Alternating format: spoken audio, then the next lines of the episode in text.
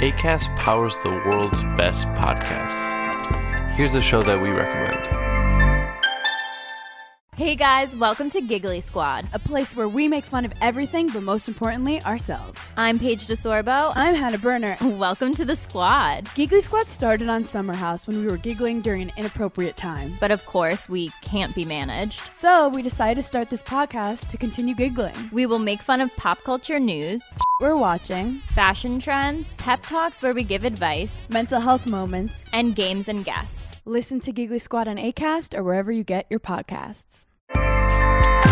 ACAST helps creators launch, grow, and monetize their podcasts everywhere. ACAST.com.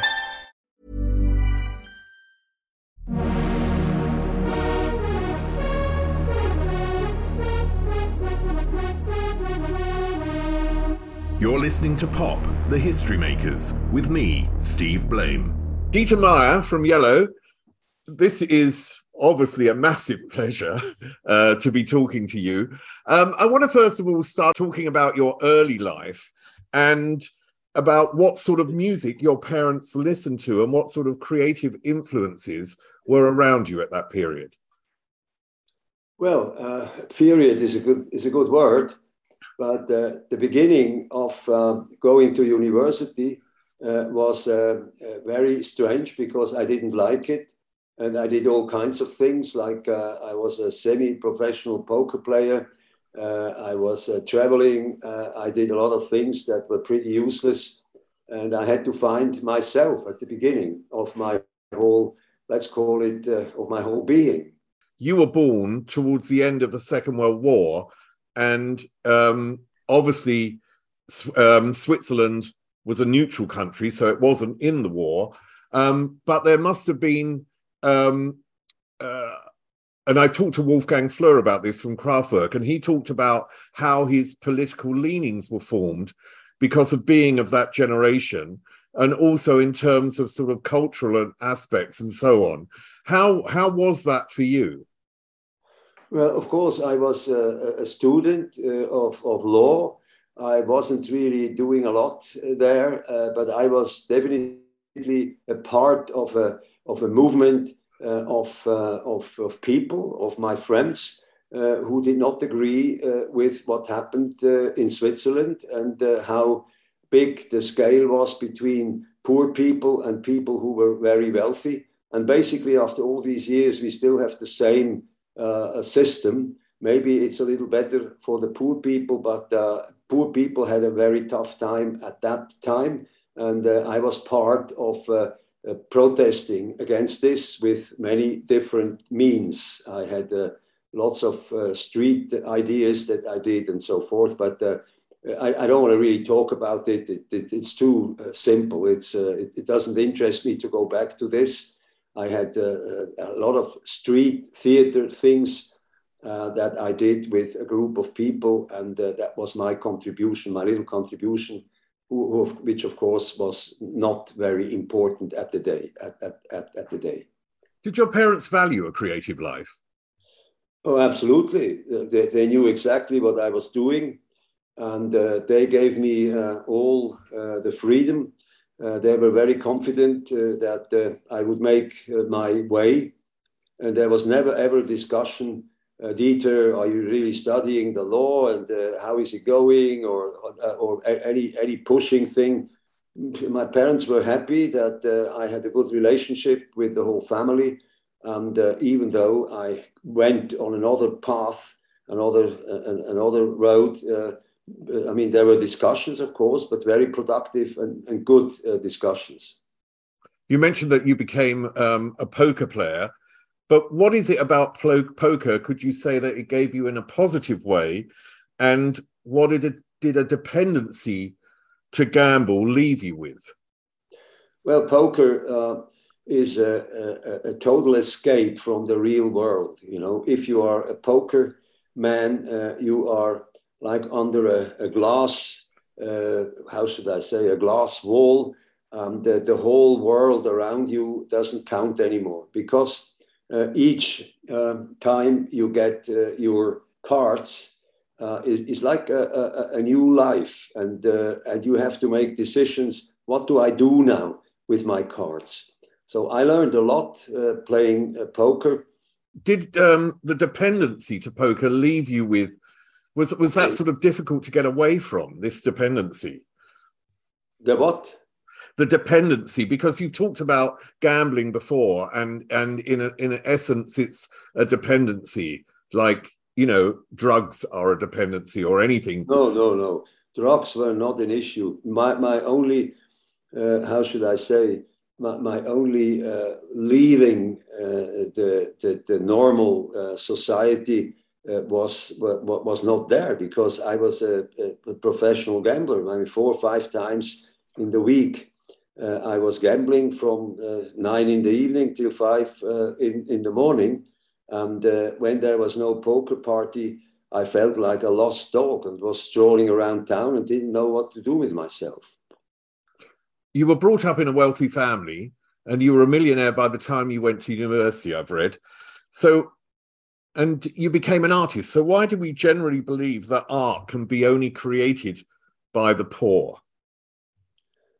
Well, that, this is not the case. I mean, a lot of artists uh, were came from very wealthy families and uh, made a big career, and, and a lot of uh, people with no background also uh, made a big career, even uh, when when you when you need um, uh, to when you don't need to make money because you have to win as a as a as an artist, you're even more hungry than the, the wealthy guy who uh, does not uh, sort of uh, is not showing how good he is as a as a so-called artist. You know, it, it's a. I was lucky that people. I did a lot of pieces on the street, and some important uh, uh, gallery and and uh, and was was heißt museums uh, they gave me the opportunity uh, to show uh, what I uh, could show. The first time uh, when I was quite young, I had a, a, a, a show just for me uh, it, at, at the Kunsthaus. And I was very surprised because until that, all my so called art pieces happened on the street. I did lots of things on, on the street, and they thought it was kind of interesting. And then I was at the at the Museum of Zurich, and uh, in in '72 I was invited to uh, Documenta and so forth. And uh, of course, it was a luxury uh, that I that making money was not my first issue. My first issue was sort of uh, finding myself in, in in what I did, you know, and uh, it, it, wasn't um, how should I say a hunger uh, to to become big and famous. The only thing that made a difference for me was that uh, I was always happy when I had an important exhibition because uh, th- this was nice for my parents because my parents could not really follow what this guy was doing. Uh, but uh, when I had the chance to uh, to have an important show in a museum, they could read from that that uh, I, I, must not be uh, just a, a, crazy nutcase who does strange things on the street. uh, did you have a mentor in any way, or you know, a particular person, or through books, or did you achieve things by doing? Very much by doing, and uh, my street pieces were pretty absurd, and uh, it was uh, dealing with the total nothingness, you know. Everything I did made no sense whatsoever. It was just there because I wanted to be there and I had no other reason to put anything somewhere. I mean, one of the ones you did, and you've mentioned already uh, a couple, but in 69, you sat in a public place and counted 100,000 pieces of metal. So, how, what was the reaction to this? Well, the reaction was quite surprising a lot of people came there and uh, uh, they wanted to know what is this guy doing. It was on a public square, and uh, very funny was that an elderly uh, group of people uh, they wanted to ask me what, what is what is it exactly you're doing, and of course I was not talking to anybody. And, and then uh, they were going around this framed uh, circle uh, where I had my pieces of metal. And I was sitting on a box, on a wooden box. And then the husband of this lady uh, went a little down and he was reading from that box import export. And they, they both were very happy that they had a solution uh, what this guy was doing, import export. But uh, of course, it was not import export, it was totally useless, you know. But art, art is a brave occupation, isn't it? Uh, yeah, I mean, in, in, a way, you, you have to be brave, yeah. But uh, very funny it was that these street pieces uh, I did, uh, that they were discussed and they appeared in newspapers, and, and people were uh, sort of trying to find out what the hell is this guy really doing because it was absolutely uh, without any, as I told you, without any uh, mission for anything. I, I loved the fact that what I did was just there because I wanted it to be there and for no other reason. That I had made this decision that I want to do this, and there was absolutely total emptiness and no way uh, was something behind it. It was useless you mentioned the art piece in Kassel, which was in 1972, and that was about returning one day uh, to do the completion of that work. Who turned up at the station when you uh, you did return? Well, there were a lot of people. There were hundreds of people, but most people, because in the meantime, uh, you know, it was uh, 72. I put this this iron memorial plate, which said uh, that 22 years later I'll be back here on a on a Friday or whatever afternoon, and a lot of people were reading this, and a lot of people were crossing uh, the, the path there, and they uh, were reading this plate, and it was like a memento mori. You know, it was like uh, be aware of when you when your life is over, and it was quite moving that hundreds of people came there, and uh, and they wanted to see who is this guy who who promised that he will stand on a plate 22 years later.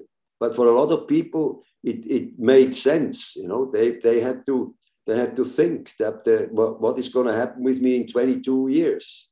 And the, the people wanted to, after I was over for this one hour, uh, people wanted to have signed a lot of things. And of course, uh, for a lot of people, it was also important because in the meantime, uh, working with Boris Blank, uh, I was a a, a, kind of a singer or an artist, a, a, verbal artist or whatever. And a lot of people loved uh, our music. And maybe a lot of these people, they came uh, just to see uh, uh, Dieter Meier and Boris Blank, because at that time we did not perform in public. You mentioned earlier about poker, and uh, I just wondered what art has taught you about humanity that poker didn't? Well, poker is a very honest game, and it's a mind game, of course, and uh, uh, it, it's just like uh, any other type of work. You know, it, it's not.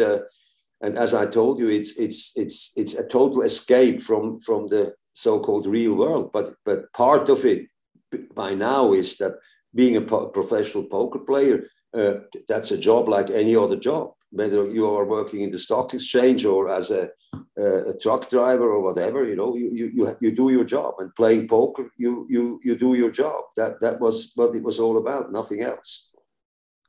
So let's move on now in terms of uh, music and "Cry for Fame."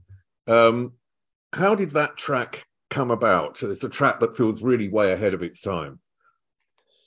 Well, the Cry for Fame, of course, was a, a little bit uh, of a joke uh, because I was not a professional singer at all.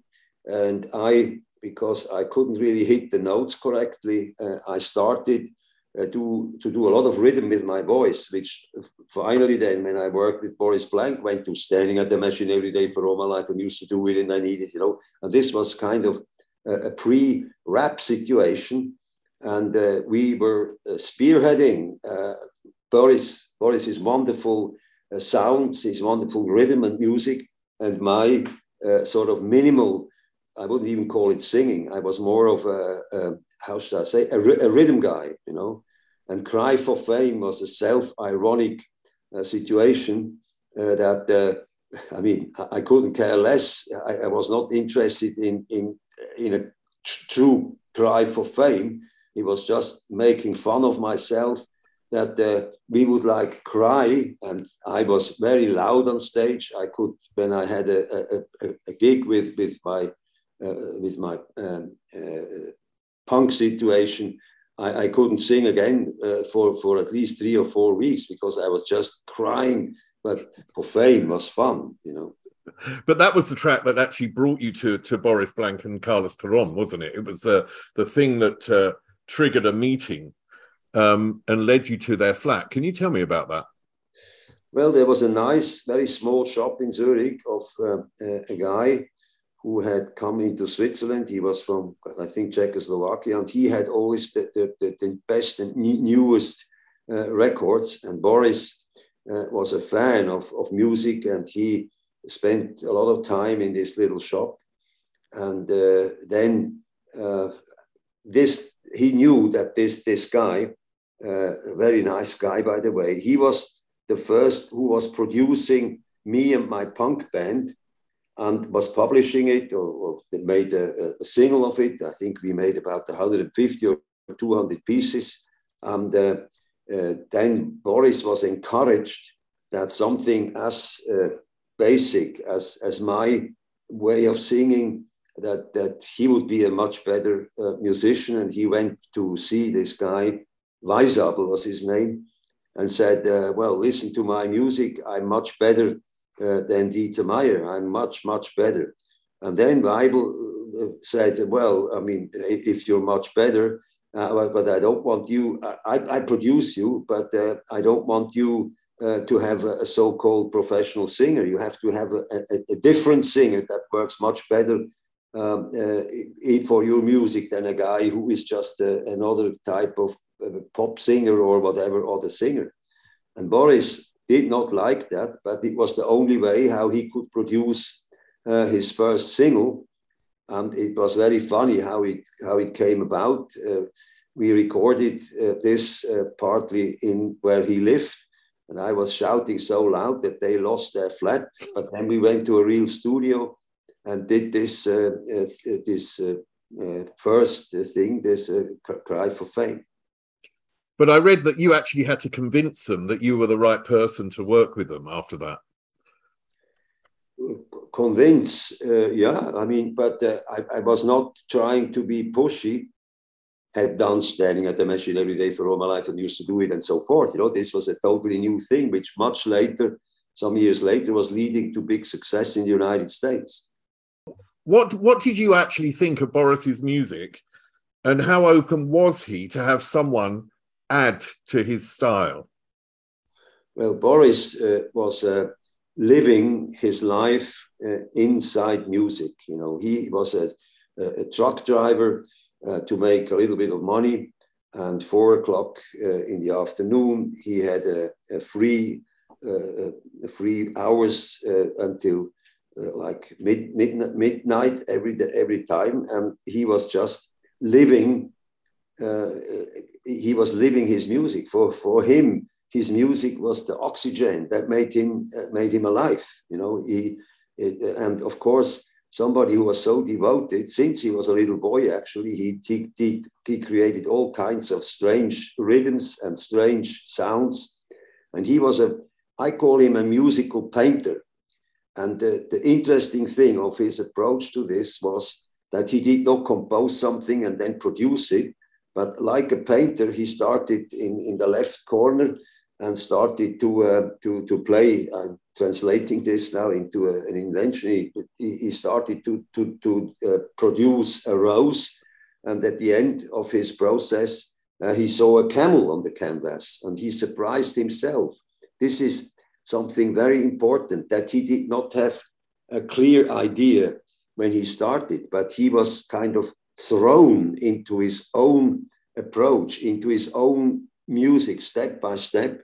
And he was a little bit like a child in a, in, in a sand pit that was surprised when somewhere a little castle was suddenly visible. And he, he surprised himself. When I met him, he had uh, hundreds of cassettes because he produced a piece more or less every evening when he, when he came home from work.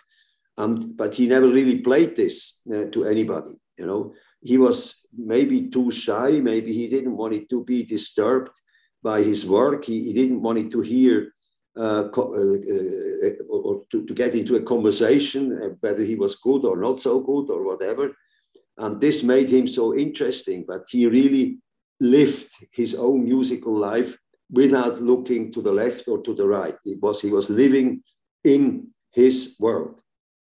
So, in terms of what you say there about him living in his work and not looking to the left or right, how much of an equal role could you play at the beginning? Well, as I told you, uh, uh, I was uh, not really a trained or, or very talented singer. I had a good uh, idea of rhythm, of Boris's uh, uh, great, great pictures. You know, that was obviously an interesting symbiosis. And the most important thing was, and we did not artificially look for that, but the, the most important thing was that we did it our way. Nobody had ever done something, neither Boris's music nor my limited singing. Let's go on to the albums because um, you've now re- um, released these six albums on vinyl with, with 12 inches, photos, and memories. What, what is the idea? What do you want to impart with all these photos and memories and this collection? Well, this was something uh, Boris kind of liked, and uh, I was not really involved in that because uh, I'm never uh, looking back. You know, I mean, from all the yellow pieces, uh, hardly ever I have looked back and have listened uh, to the music I did. But this is the case for what I'm writing, and it is the case for everything I do. I see this as footsteps uh, but uh, I, I, I, never look back. I mean, I go on, and for years I don't produce anything. I'm totally useless. And then suddenly some other footsteps somehow appear. And in this, you include photos of your respective wives. Is this in a way to honor their role in your success? And what has been that role? No, that, that was not uh, of any importance. It was just fun. Like uh, I uh, had my uh, my little daughters uh, acting in some of acting. I mean, they just had fun. They were like children. They were children. And uh, the fact that uh, uh, our uh, our wives also appeared eventually, Patricia much more than than Monica in in our music. But it was not a planned concept that we now promote our wives. It was just like having fun with uh, Patricia and, and, and Monique, my wife, uh, and if, they liked to be part of it, okay, jump into the world of Boris Blank, and, and here you are. If, there was no concept behind that, and they also did not. Uh, uh, they also did not sing, but uh, both these ladies are, are very great dancers, and uh, it was just fun doing this. You know, I mean, practically everything we do was uh, having fun. And when the famous Anton Corbijn uh, was present at our video shoots in his wonderful Dutch language, he always came to me and said, Dieter, this is chaos. This is total chaos. How can you do this? And this was exactly what I did. I had a 16 millimeter camera. By the way, uh, this was my first movie that I did, and I was invited even to the Cannes Festival uh, because they had to open their doors to experimental stuff. And uh, so I used the camera like a, like a brush, so to speak. And the beautiful thing was that whatever I did with that camera, I couldn't see it immediately, but I loved the idea to do crazy things with the camera uh, and then be happy to see it when, when it came back from, from the lab and it showed uh, what had come up uh, sort of uh, as a wonder. You know, of course, I had a certain routine by the time, but it was really making fun of uh, throwing this camera in the air, of having single uh, shots, of, of having superimposed shots. And, and it, it was not an interpretation of our music. It was something that was kind of, how should I say? It was a, it, it was a, an additional uh, nice uh, combination, but uh, it was not that I tried to interpret Boris's sounds or our music uh, and then made a video of that. The videos were as crazy as everything I did. I mean, going along with that, you said earlier about Boris's music uh, as a cinematic experience. So, what did that allow you to contribute in a wider sense? Um, because you'd you'd made films with sounds before, um, and and I wonder whether it gives you a wider palette that you can contribute on. Yeah, I mean, Boris uh, uh was kind of skeptical at the beginning uh, of uh, our of my contribution as a, as a filmmaker, but uh, at the end of the day, uh, he started to like it. That uh, his his contribution, which was major, of course, uh, that this was something separate. It was not an interpretation. Boris would never accept an interpretation. It, it was it was like very distant from his music. And uh, as I told you, we, we were flying in a balloon and we did all kinds of, of uh, funny things. We, we, we enjoyed uh, the, the, experiment of the, the, rhythm and the paintings of Boris. Uh, and uh, to edit then uh, in a positive way what had come out, but, but there was no concept, there was no script, there was maybe one idea, like you might remember Pinball Cha-Cha, you know, we had a pinball machine somewhere in our studio, and uh, Boris was just a, a, a pinball uh, uh virtuoso, and it was very funny uh, that uh, he was uh, sort of performing, and he he he he proposed that that he should sing or kind of sing with my voice, you know. pinball cha-cha was Boris Blank as a musician and as a kind of uh, he, he he he he used my rhythms and I loved it. I loved it that uh, that he was. Uh, uh everybody thought that was Boris uh, singing, but it was my voice, and he it was an, an overdub that he did it. He was a pinball cha-cha freak.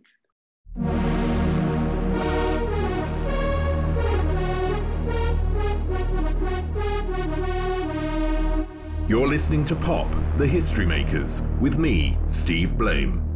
That was from the second album, um, but I just want to talk about the first album. You mentioned a bit earlier about Bostitch, and that became a hit in the dance charts in America.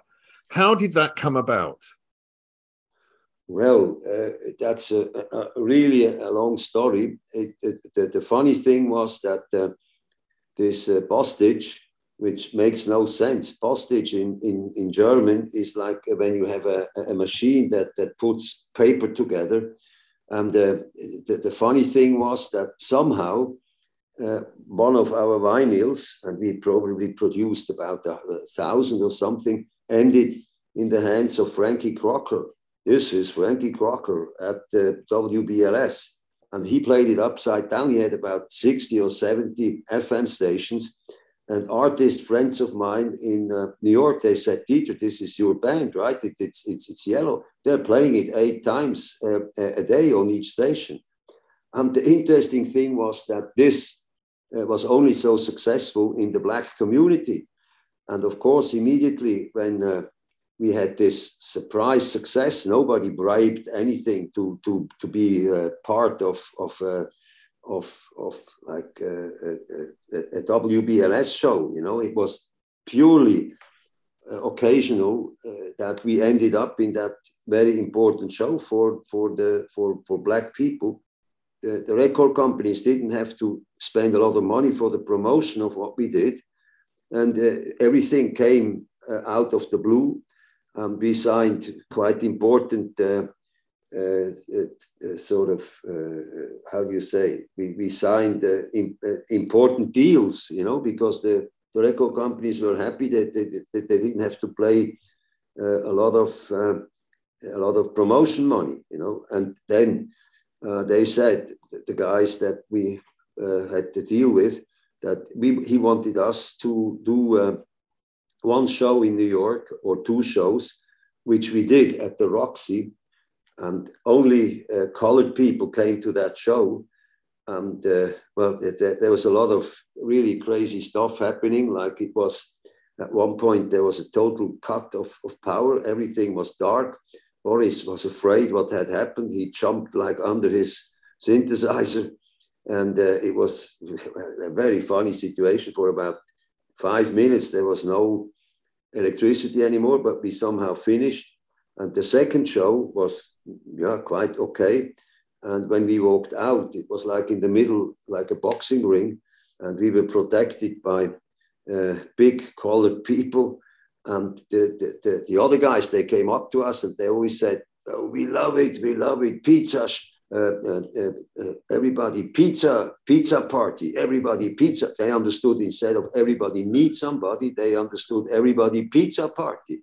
and out of this misunderstanding, this became a huge hit because nobody would sing a song like everybody pizza party sometimes sometimes. So this was crazy for these people but it wasn't pizza party. It was everybody needs somebody sometimes you know? So there's a lot of coincidences uh, that made Yello uh, like a, a, successful band.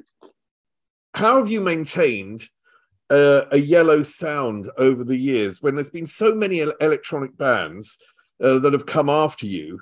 Yet, from the first notes of Yello, from your voice, obviously, it's so identifiable as Yello. So, how have you maintained that sound and as a different sound from everything that's come after you?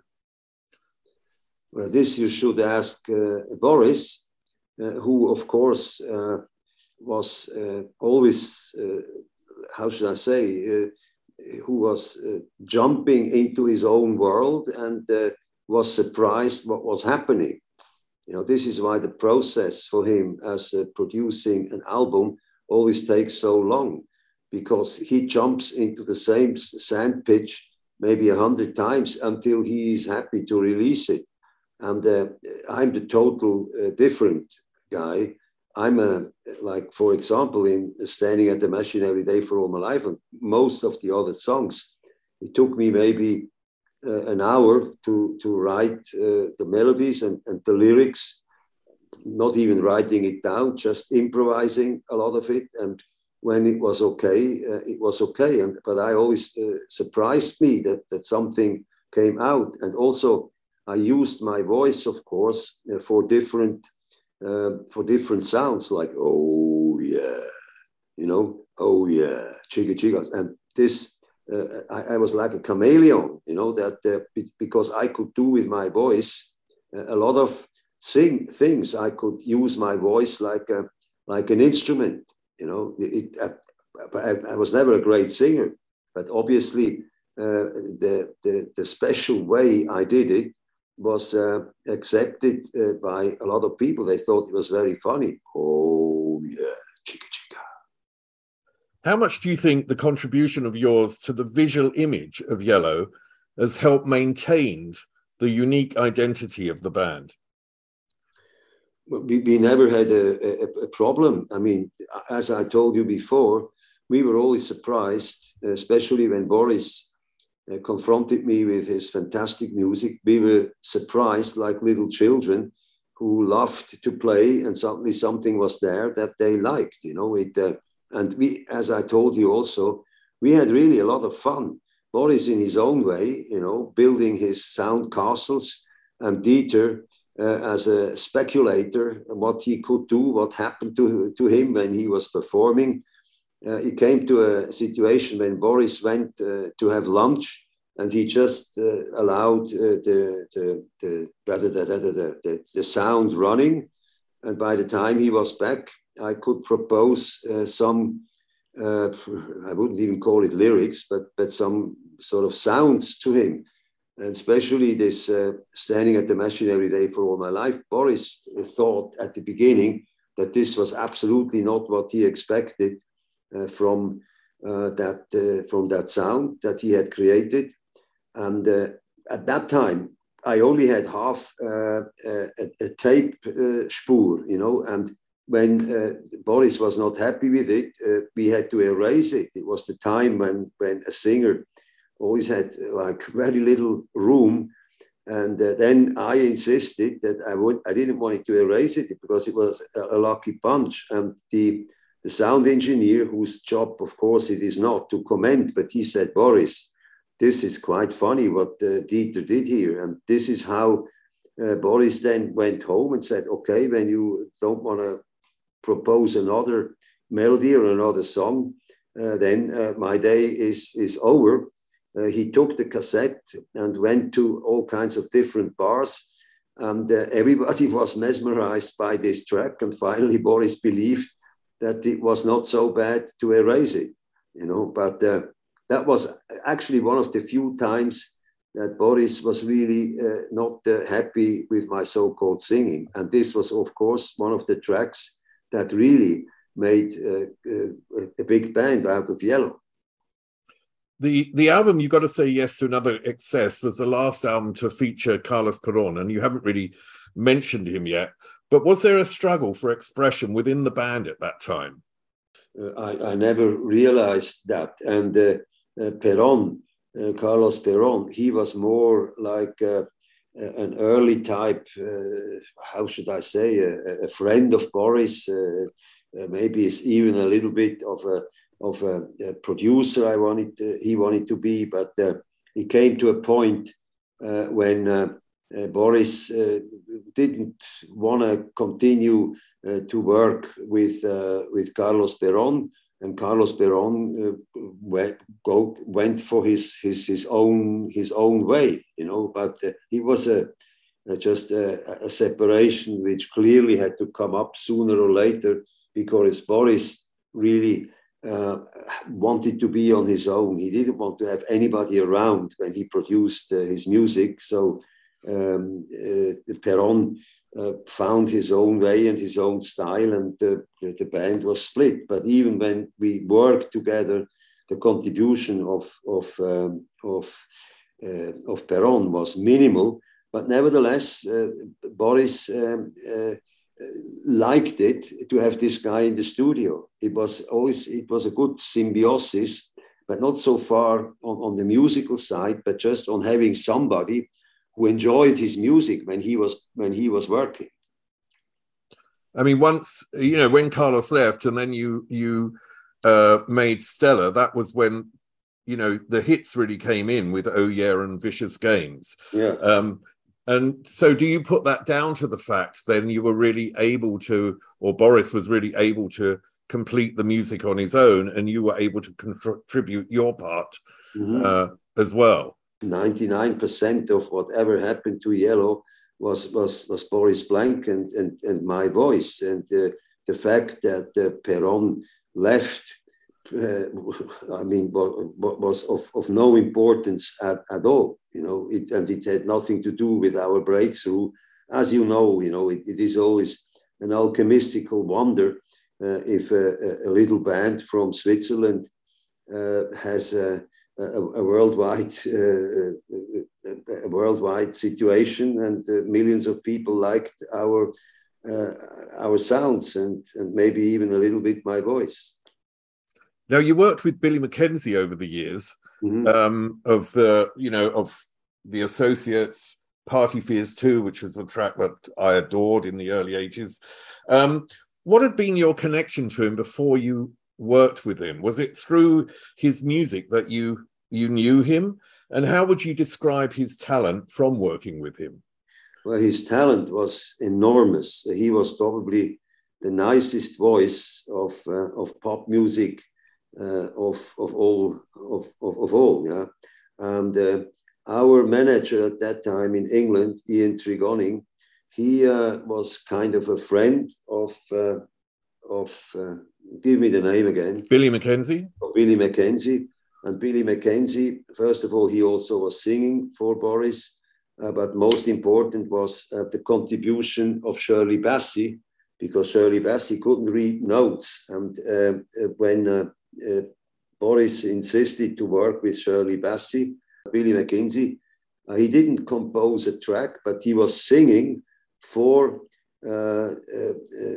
Shirley Bassey listened to, to Mackenzie and uh, I was coming back from somewhere in Europe. And by the time I was back home, uh, sort of one o'clock in the afternoon, the whole song was already done, and Shirley had sung uh, about three or four absolutely beautiful uh, versions. And to this very day, uh, I still like uh, her song, and uh, she still performs this song in her shows.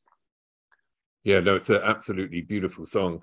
Um, on the flag was was the race, which was an eight minute track, and uh, there was a video that was created of stock footage. Can you tell me about that video that you created and the attention that you were trying to uh, get across? Well, again, you know, it was totally improvised. Of course, uh, uh, there were some uh, relationships with, with with the song, you know, like, but there, there's no big secret and no real composition behind this. I just actually, Patricia Fontana, she did a marvelous job as a as a dancer and Boris was a, an incredible comic in, in, this, uh, in this performance when he was uh, sitting in his uh, little, well, he was just on a chair, and the, the whole thing turned out to be funny that he wasn't even sitting in a car. But uh, I mean, yeah, the, the rest, as I always told you, is just by coincidence. You know, this this was we just again enjoyed uh, to have fun with that uh, track. And uh, the funny thing was that uh, a, German company that had a, a video show, they wanted, they were looking for a for a soundtrack, and they didn't like what they got sent, and then they they asked Boris, and Boris said, "I'm not going to do this." And then uh, he did it with a with a piece that he thought was not that interesting, but he delivered it, and it became a, a very famous uh, uh, very famous track from him, the race, the race, the race of course. But uh, it was a, a big, uh, a big show was on, and this also helped uh, to make us uh, famous. Now you've also become an entrepreneur, and um, in your life, so how much creativity is in entrepreneurship? Well, that's a good question. You know, it's I, I was more like uh, fascinated by certain ideas of certain guys or certain women. And uh, when I thought it was interesting, I started to collaborate uh, with these people. Sometimes uh, it was interesting, and sometimes it was just uh, something that uh, once you are in that, once you, uh, you know, we, I, I produced the first Euphonix console. This was uh, the first fully uh, automatic console and uh, it, it, was very expensive. I spent a lot of money, and at, at the very moment when we uh, when big uh, companies were working with our console, like out of seven uh, Oscars, six were won with our console, and I was happy. I thought this is now uh, like a breakthrough. And then an incredible thing happened that the CNN had a, a a, a, speech by uh, George W. Bush. And uh, the guy who was mixing this, uh, he was uh, very interested in listening to two ladies who were still wired up. And these ladies were talking about their sex adventures. And this went over the speech of, um, of George W. Bush, and it was a huge scandal in the whole United States. Now, they, the CNN guys, they came to us and said, "Look, you have to take this uh, on your own uh, mistake. Uh, we, we, look like total idiots. If you don't do that, uh, we are not working with you anymore." So, poor uh, company uh, said, "Okay," in which case we we we we have to admit that it was a mistake, which was not true. Not only did CNN uh, still work with us, uh, but also a lot of other big companies who had uh, bought or were about to buy our consoles uh, stepped back and said, well, here we see this analog console still is not reliable and we don't want to work with it. And this was the, the, the moment when I had to give up. You know, I was happy uh, to get uh, 60 cents to the dollar back, but it was a big loss and really uh, a very depressing situation because I had the first console ever and the best console. and uh, I had to give up because uh, as the, the, reason was that uh, I was not able to go back again. So then, what is what has poker giving given you in terms of your entrepreneurial dealings? Well, you know, poker is uh, like when uh, how should I say? Poker is poker. You know, each time you have a new hand, um, you can play your game, and it's it's a new world you you you get each time in in poker. But uh, if you are an entrepreneur, like now, I uh, I uh, so I uh, created a big uh, chocolate uh, enterprise, and once you say yes to this, there is no way back. You know, in poker, you have a new hand every 30 or every three minutes, you know, but if you are fascinated by the cold extraction of the cocoa bean and you make a much better chocolate, then there is no way back. You know, there is uh, you you have to follow up even when things get difficult. I had all kinds of very tough situations with that. Now uh, uh, we are happy to, after three and a half years, have this factory done, and some of the big players, like from Starbucks and like from Barry Callebaut, the biggest players, uh, are very interested in us. And uh, Howard Schultz uh, even allowed that I could have in his roastery center a first test of what this chocolate did. And the chocolate did very well. And now we have um, another big or two big chances in Manhattan. And if this works out as well, then I'm happily uh, sort of uh, invited uh, to produce my chocolate for five or 10,000 people. It's amazing. I mean, everyone I talked about when I said I was going to interview you mentioned Yello's music and chocolate. so I think you're definitely onto something there. Uh, the process is something that doesn't heat the cocoa. Is that correct?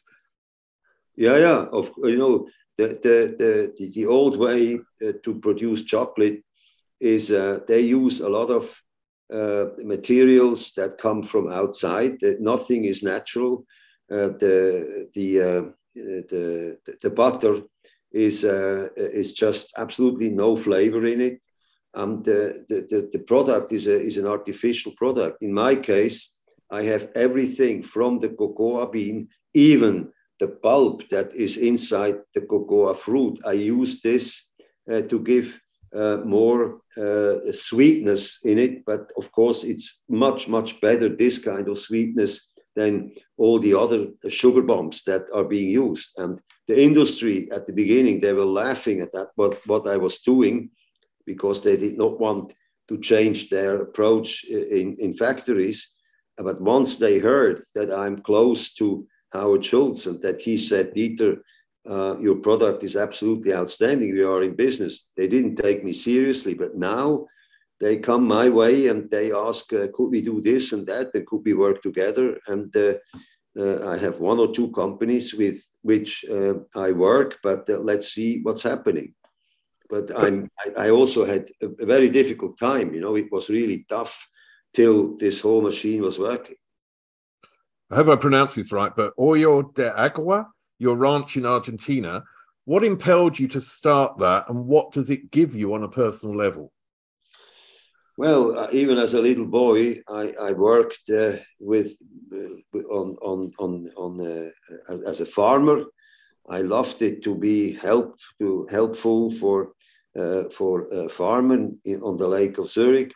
my dream always was to have a big piece of land and to produce organic products. And in 96, for a long time, I couldn't go to Argentina because of this very, very uh, bad uh, time when they had the, the dictatorship of, of these uh, crooks and, and murders. You know, they murdered uh, dozens of people who were like not following the, the gangsters. They were true bad, bad people, and I couldn't go there. And in only 96, I went to Argentina again, and I found a first uh, situation with uh, 2,500 hectares and a, a, very beautiful old rundown house. And this was exactly what I was looking for.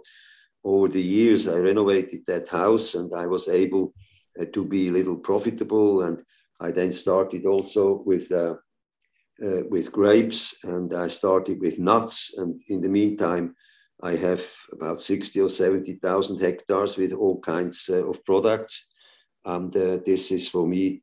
Uh, probably uh, the biggest joy of what, what, whatever I did. You know, it's it's so fantastic when you see things growing, and you're doing a good job. You because you're honest and you have no chemicals and all the rest of it. For example, at the Rio Negro, left and right, uh, there is a, a, a it, it's a very dry area. Nothing really grows there, but you can take the water out of this wonderful big river, and on water channels, you you can bring the water to the trees or to the uh, or or to the beans or whatever. You know, it, it is a very big and interesting adventure what you can do when you build your channels, or sometimes you even pump the water out with uh, with the solar panels. You know, we we take the water out, and uh, we have wonderful water there and uh, very very good products. And I'm totally happy that uh, I can uh, spend the, the next two or three months of the year in Argentina, and I'm happy when my uh, chocolate company now does a good job. But by the way, my eldest daughter took over the business, and she's a, a very precise and very nice person. And uh, I can give this to her, and she will do a great job. You're a very wealthy man, but what does wealth mean to you? First of all, I'm not very health, very wealthy, and second, uh, it is, as I told you, not different from my way of music. I'm just interested in finding new ways. And when I see something that could be interesting, uh, I, I, I, dive into that and I have to, I have to do it. You know, it, it it's not uh, uh that I want to be a, a, rich man. It is when I make money, I invest more money uh, to, uh, to have more land that is being productive with organic, uh, uh, 100% organic situations. So that, that is what makes it. I'm, I'm, I'm, I, I could have stopped working whenever, you know, it, it uh, but it was never the issue that I would uh, do it as, as, a, as a matter of having a lot of money. You mentioned the word coincidence uh, uh, quite a lot in this interview. And I know that is an important thing in your life. And I want to say at the end that I'm very grateful that uh, there have been so many coincidences that have led you to have the life that you've had because you've contributed so much to popular culture, um, which has been part of all our lives. And I think I speak for so many people that we're internally grateful um, for your musical, your visual contribution over the years. And I can't wait for the chocolate. So Dieter Meier, I want to say at the end, thank you very much for joining me today. Oh, I have to thank you. And you had so many uh, interesting questions. And of course, my English is uh, sort of limited compared to my mother tongue, which is, of course, German. And I hope uh, you could use some of my statements. And uh, especially today, uh, I had a complicated morning and uh, I was not maybe not at the top uh, of of my capacity, but uh, I enjoyed uh, your uh, questions, and I hope that you can work with it.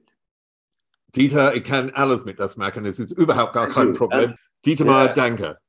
Well, Uh, if you send me uh, your address, I can send you some chocolate and there is only one disadvantage. If you have tasted my chocolate, you will never taste another chocolate again.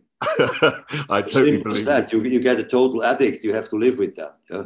Okay. okay. That's the addict I can live with. Brilliant. Okay, Dieter Meier, thank you again. Bye. Thank you. Thank you. Thank you.